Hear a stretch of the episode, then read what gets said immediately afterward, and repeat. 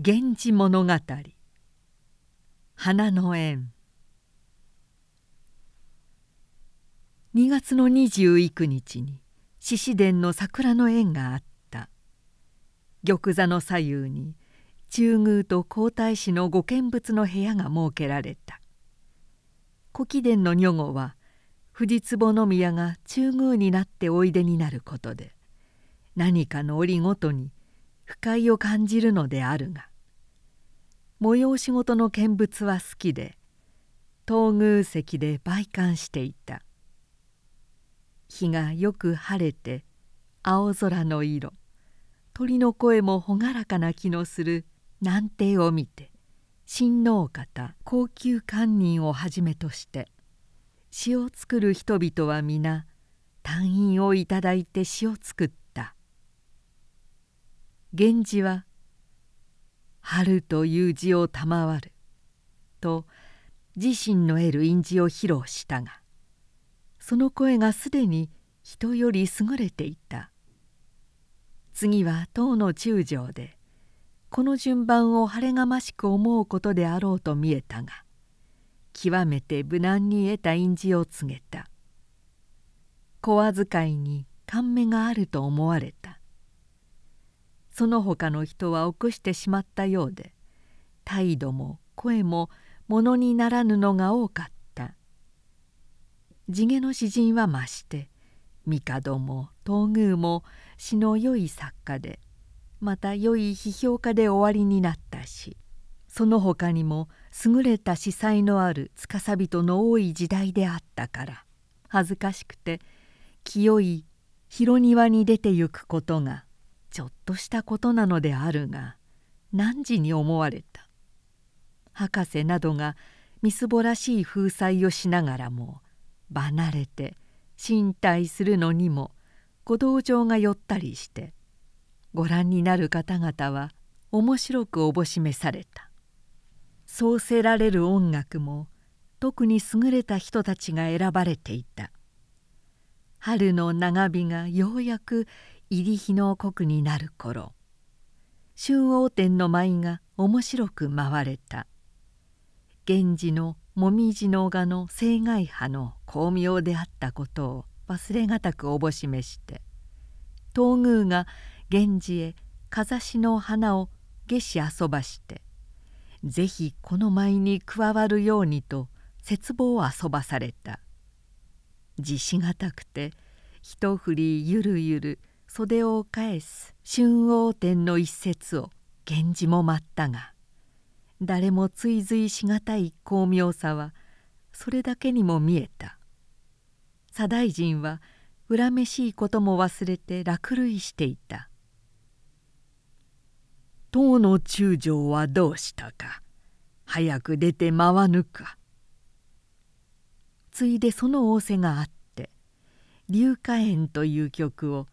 これは源氏のよりも長く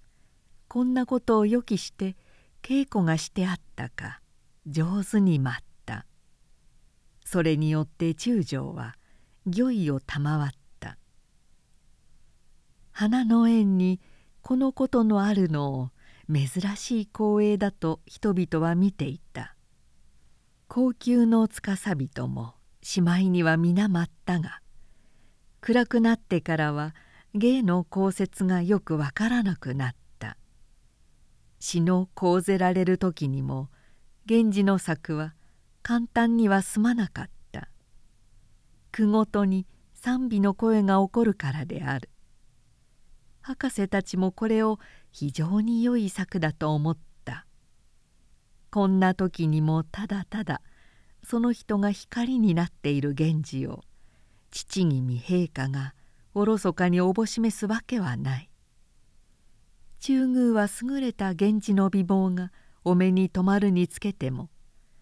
東宮の母君の女御がどんな心でこの人を憎みうるのであろうと不思議にお思いになりその後ではまた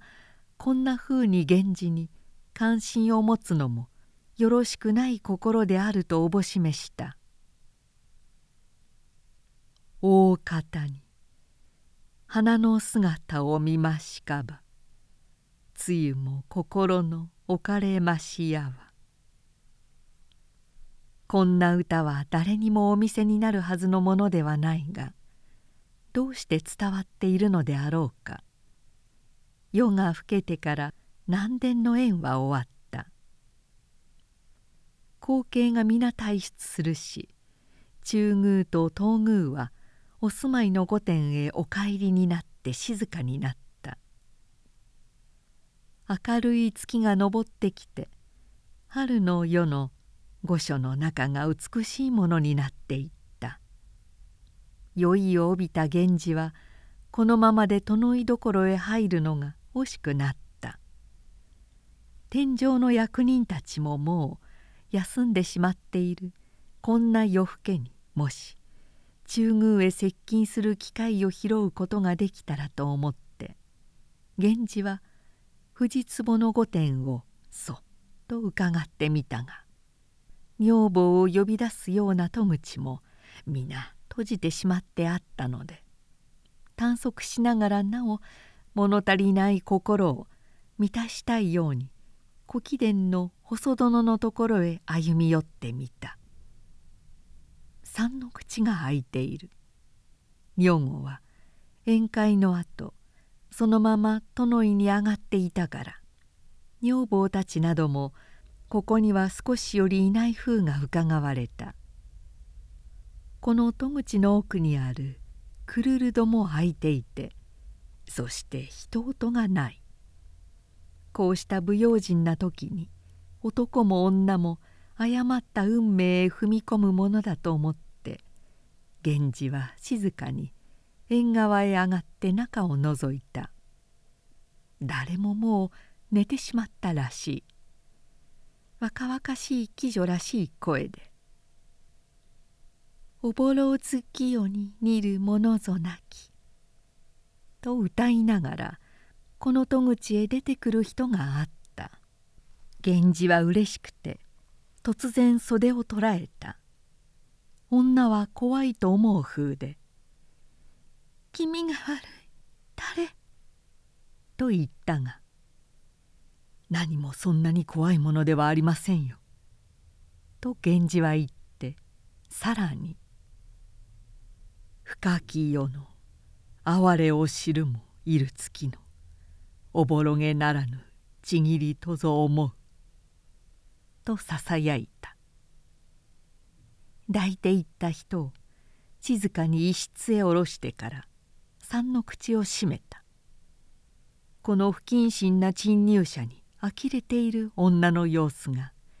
柔らかに美しく感じられた。震え声で「ここに知らぬ人が」と言っていたが「私はもう皆に同意させてあるのだから。お呼びになっても何にもなりませんよ。静かに話しましょうよ」この声に源氏であると知って女は少し不気味でなくなった。困りながらも冷淡にしたくはないと女は思っている。源氏は酔いすぎていたせいでこのままこの女と別れることを残念に思ったか。女も若々しい一方で抵抗する力がなかったか二人は陥るべきところへ落ちた。可憐な相手に心の惹かれる源氏はそれからほどなく明けてゆく夜に別れを促されるのを苦しく思った。女は増して心を乱していた「ぜひ言ってください。誰であるかをね。どんなふうにして手紙をあげたらいいのか。これきりとはあなただって思わないでしょう」などと源氏が言うと「浮き見よにやがて消えなば尋ねても草の腹をばとぶらわじとや思う」という様子に極めて縁なところがあった。そう。私の言ったことはあなたの誰であるかを探す努力を惜しんでいるように聞こえましたね。と言ってまた。いずれぞと梅雨の宿りを若む間に小笹ヶ原に風もこそ吹け。私との関係を迷惑にお思いにならないのだったらお隠しになる必要はないじゃありませんか。わざとわからなくするのですか？と言い切らぬうちにもう女房たちが起き出して女房を迎えに行く者あちらから下がってくる者などが廊下を通るので落ち着いていられずに扇だけを後の印に取り替えて源氏はその部屋を出てしまった。源氏の桐壺には女房が大勢いたから主が暁に帰った音に目を覚ました女もあるが忍び歩きに好意を持たないで「いつもいつもまあよくも続くものですね」という意味を仲間で肘や手をつき合うことで言って寝入った風を装っていた寝室に入ったが眠れない源氏であった。美しい感じの人だった。女房の妹たちであろうが処女であったから五の君か六の君に違いない。太宰の卒親王の夫人や唐の中将が愛しない四の君などは美人だと聞いたがかえってそれであったら面白い恋を経験することになるのだろうが六の君は東宮の高級へ入れるはずだとか聞いていた。その人であったら気の毒なことになったと言うべきである。幾人もある右大臣の娘のどの人であるかを知ることは困難なことであろう。もう会うまいとは思わぬ様子であった人がなぜ手紙を往復させる方法について何事も教えなかったのであろうなどとしきりに考えられるのも心が惹かれていると言わねばならない。思いがけぬことの行われたについても藤壺にはいつもああした隙がないと昨夜の古貴殿のつけ込みやすかったことと比較して主の女御に幾分の軽蔑の念が起こらないでもなかった。この日はご縁であった。終日そのことに携わっていて源氏は体の暇がなかった。十三元の宋の琴の役をこの日は務めたのである。昨日の縁よりものどかな気分に満ちていた。中宮は夜明けの時刻に南殿へおいでになったのである。古貴殿の有明の月に別れた人はもう御所を出て行ったであろうかなどと源氏の心はその方へ飛んでいっていた。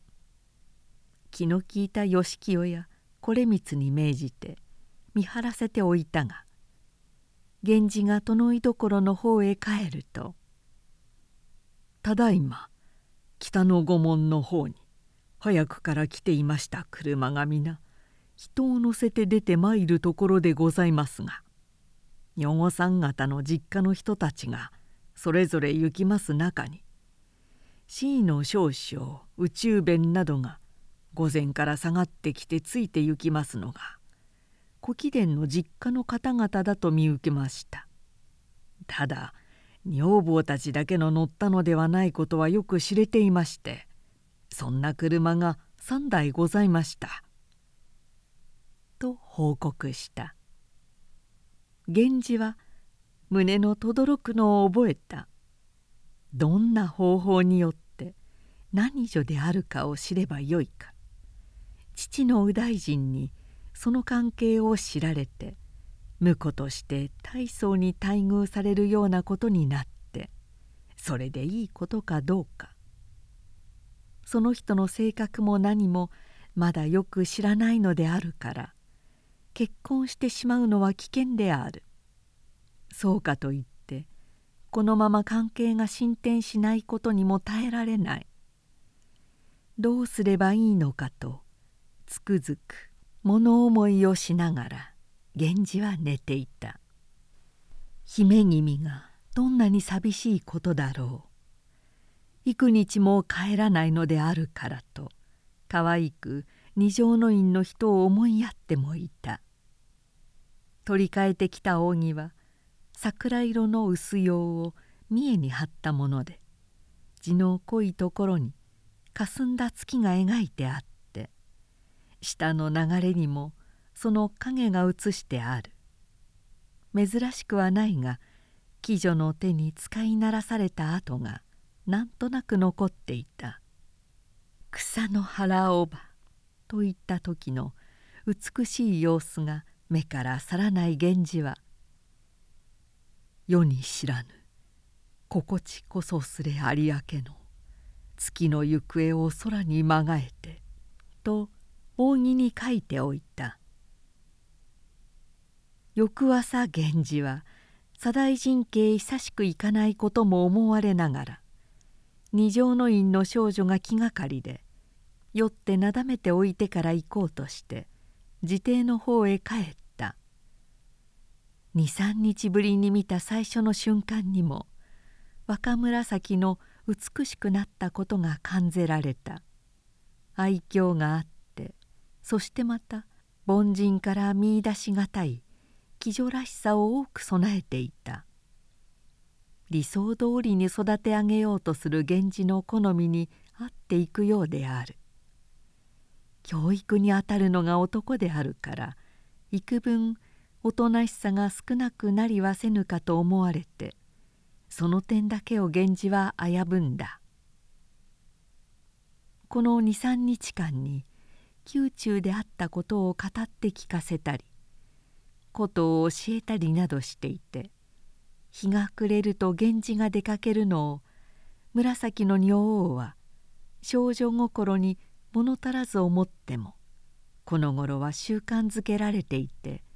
無理に止めようなどとはしない。左大臣家の源氏の夫人は例によってすぐには出てこなかった。いつまでも座に一人でいてつれづれな源氏は夫人との間柄に一抹の寂しさを感じて琴をかき鳴らしながら柔らかに塗るよはなくて」と歌っていた。左大臣が来て花の縁の面白かったことなどを源氏に話していた。私がこの年になるまで四代の天使の宮廷を見てまいりましたが今度ほど良い詩がたくさんできたり音楽の方の才人が揃っていたりしまして寿命の伸びる気がするような面白さを味わわせていただいたことはありませんでした。ただ今は専門家に名人が多ございますからね。あなたなどは師匠の人選がよろしくてあのお出来ぶりだったのでしょう。老人までも待って出たい気がいたしましたよ。特に今度のために稽古などはしませんでした。ただ宮廷付きの中での良い学人に参考になることを教えてもらいなどしただけです。何よりも唐の中将の龍華園が見事でした。話になって後世へ伝わる資芸だと思ったのですがその上あなたがもし東大の来さんに一手でも舞を見せてくださいましたら歴史上に残ってこの御代の誇りになったでしょうが。こんな話をしていた。弁や中将も出てきて高蘭に背中を押しつけながらまた熱心に器楽の合奏を始めた。有明の君は短い夢のようなあの夜を心に思いながら悩ましく日を送っていた。東宮の高級へこの4月ごろ入ることに親たちが決めているのが苦悶の原因である。源氏も全く何人であるかの見分けがつかなかったわけではなかったが右大臣家の男女であるかがわからないことであったし自分へことさら好意を持たない古貴殿の女房の一族に恋人を求めようと働きかけることは世間体のよろしくないことであろうとも躊躇されて反問を重ねているばかりであった。3月の20日過ぎに右大臣は自邸で弓の勝負の催しをして親王方をはじめ交換を多く招待した。10日の縁も続いて同じ日に行われることになっているのである。もう桜の盛りは過ぎているのであるが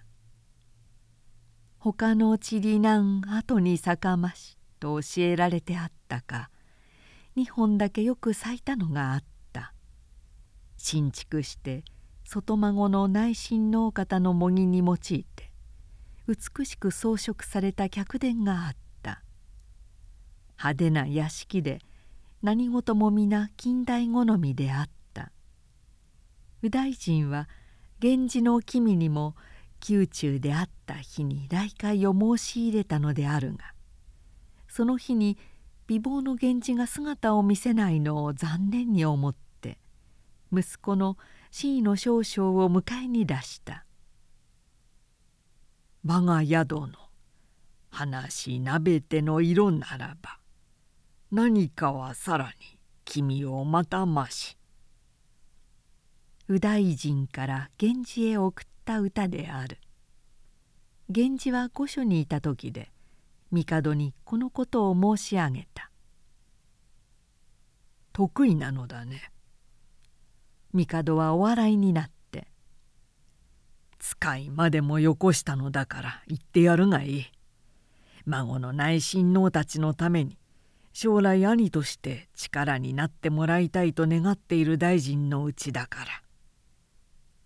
など仰せられた。ことに美しく装ってずっと日が暮れてから待たれて源氏は言った「桜の色の品錦の脳し赤紫の下重ねの裾を長く引いて他の人は皆清掃の方を着て出ている席へ縁な宮様姿をした源氏が多数の人に敬意を表されながら入っていった。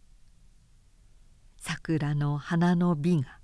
この時にわかに現じてしまったように思われた。音楽の遊びも済んでから夜が少し老けた自分である。源氏は酒の酔いに悩む風をしながらそっと席を立った。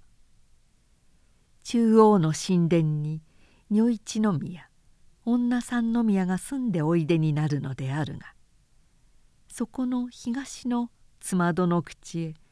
源氏は寄りかかっていた。富士はこの縁側と東の鯛の間の庭に咲いているので格子は皆上げ渡されていた。見過際には女房が並んでいた。その人たちの外へ出している。袖口の重なり用の大行さは10日の夜の見物石が思われた。今日などのことに釣り合ったことではないと見て趣味の洗練された藤壺あたりのことが懐かしく源氏には思われた。苦しいのに強いられた酒で私は困っています。もったいないことですがこちらの宮様にはかばっていただく縁故があると思いますから」つまどに沿ったミスの下から上半身を少し源氏は中へ入れた「困ります。あなた様のような尊気なご身分の方は親類の縁故などをおっしゃるものではございませんでしょう」という女の様子には重々しさはないがただの若い女房とは思われぬ品の良さと美しい感じのあるのを源氏は認めた。炊き物がけぶいほどに炊かれていてこの室内に立ち居する女の絹ずれの音が華やかなものに思われた。奥ゆかしいところは欠けて派手な現代型の贅沢さが見えるのである。霊場たちが見物のためにこの辺へ出ているのでつまどが閉められてあったものらしい。鬼女がこんなところへ出ているというようなことに賛意は評されなかったがさすがに若い源氏として面白いことに思われた。この中の誰を恋人と見分けてよいのかと源氏の胸はとどろいた。扇を取られてからき目を見る。冗談らしくこう言ってミスに身を寄せていた「変わった駒うどなのね」という一人は無関係な令状なのであろう。何も言わずに時々ため息の聞こえる人のいる方へ源氏は寄って行って几帳越しに手を捕らえて「あずさ弓いるさの山に窓をかなほのみしつきの影や見ゆるとなぜでしょう」と当て推量に言うとその人も感情を抑えかねたか「心いる。肩なりませば弓月の。月なき空に。迷わましやわ」と返事をした。古貴殿の月夜に聞いたのと同じ声である。源氏はうれしくてならないのであるが。